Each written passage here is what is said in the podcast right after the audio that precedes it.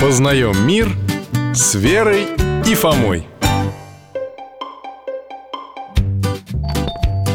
Дядя Миш, добрый день Здравствуй, Верочка Привет, Фома Здрасте, Алтай, здорово Дядя Миша, а нам в садике вчера рассказывали про разные профессии Ишь ты, Им еще и картинки показывали с представителями этих профессий К школе, в общем, понемножку готовят это очень хорошо А на картинках все эти профессионалы в спецодежде Строитель в каске, рукавицах и жилете, врач в халате Полицейский в форме, космонавт в скафандре Так, А мы с Фомой подумали, а почему батюшку не нарисовали? Священника, у него ведь тоже есть спецодежда Причем такая, какой у других нет, особенная И он ее, между прочим, носит не только в храме А даже и на улице мы видели интересный вопрос Ну, по сути, правильный у священнослужителя, правда, особенная одежда Даже повседневная Только смысл ее немножко другой А какой? Ну, вот строителю зачем каска нужна? Чтобы голову защитить, если вдруг кирпич с крыши упадет Правильно А врачу халат? Чтобы микробов и грязи всякой не было А если они появятся, то на белом фоне их сразу станет заметно И халат отдадут в стирку, чтобы других пациентов не заразить Ну, молодцы А у священнослужителей одеяния не столько для защиты и для исполнения служебных функций нужны Сколько для чего? Во-первых, они показывают, в каком священнослужитель сани и звании. Во-вторых, напоминают, что церковь – это царство не от мира сего. И священник должен быть достоин высокого служения, которое он принял от Бога. Ух ты! Поэтому они в таких черных длинных рубахах ходят Э, Ты, видимо, говоришь о повседневном облачении? А что, бывает еще и не повседневное? Конечно. Если вы встречали священнослужителя на улице, то должны были обратить внимание, что он шел не в том одеянии, в каком, например, проводит литургию. Точно! На литургии батюшка по-другому одет Там у него много всяких деталей в этом В облачении. Да, Но об этом мы как-нибудь отдельно поговорим.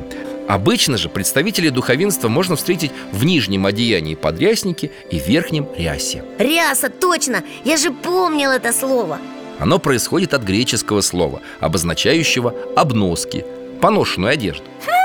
Обноски Но разве священники в поношенную одежду одеваются? Нет, но так подчеркивается, что священнослужители далеки от мирских благ и не стремятся к роскоши.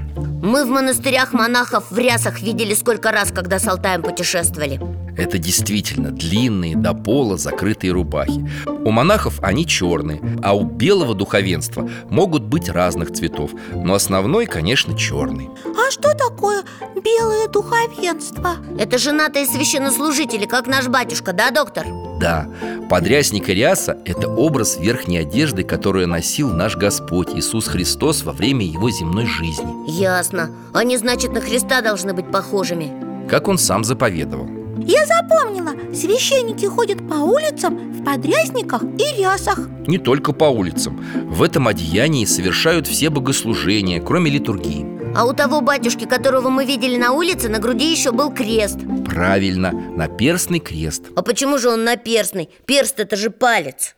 Не наперстный, а наперстный Перст – палец, а перси – грудь Вот нагрудный крест и называется наперстным А что батюшка на голову надевает на улице? Шапочку такую Эти шапочки, главные уборы священнослужителей, бывают нескольких видов Каких?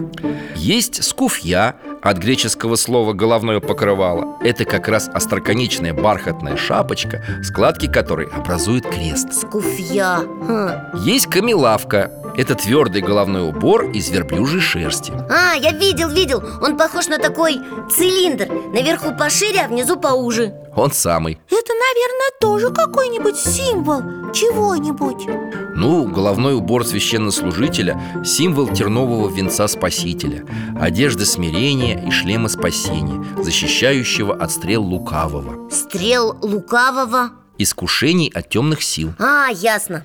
Спасибо, Михаил Гаврилович Мы теперь будем знать, какая у батюшки спецодежда Ха. И еще к вам за подробностями как-нибудь заглянем. Обязательно Счастливо, ребят! До, До свидания, Михаил Гаврилович. Пока, Алтайка.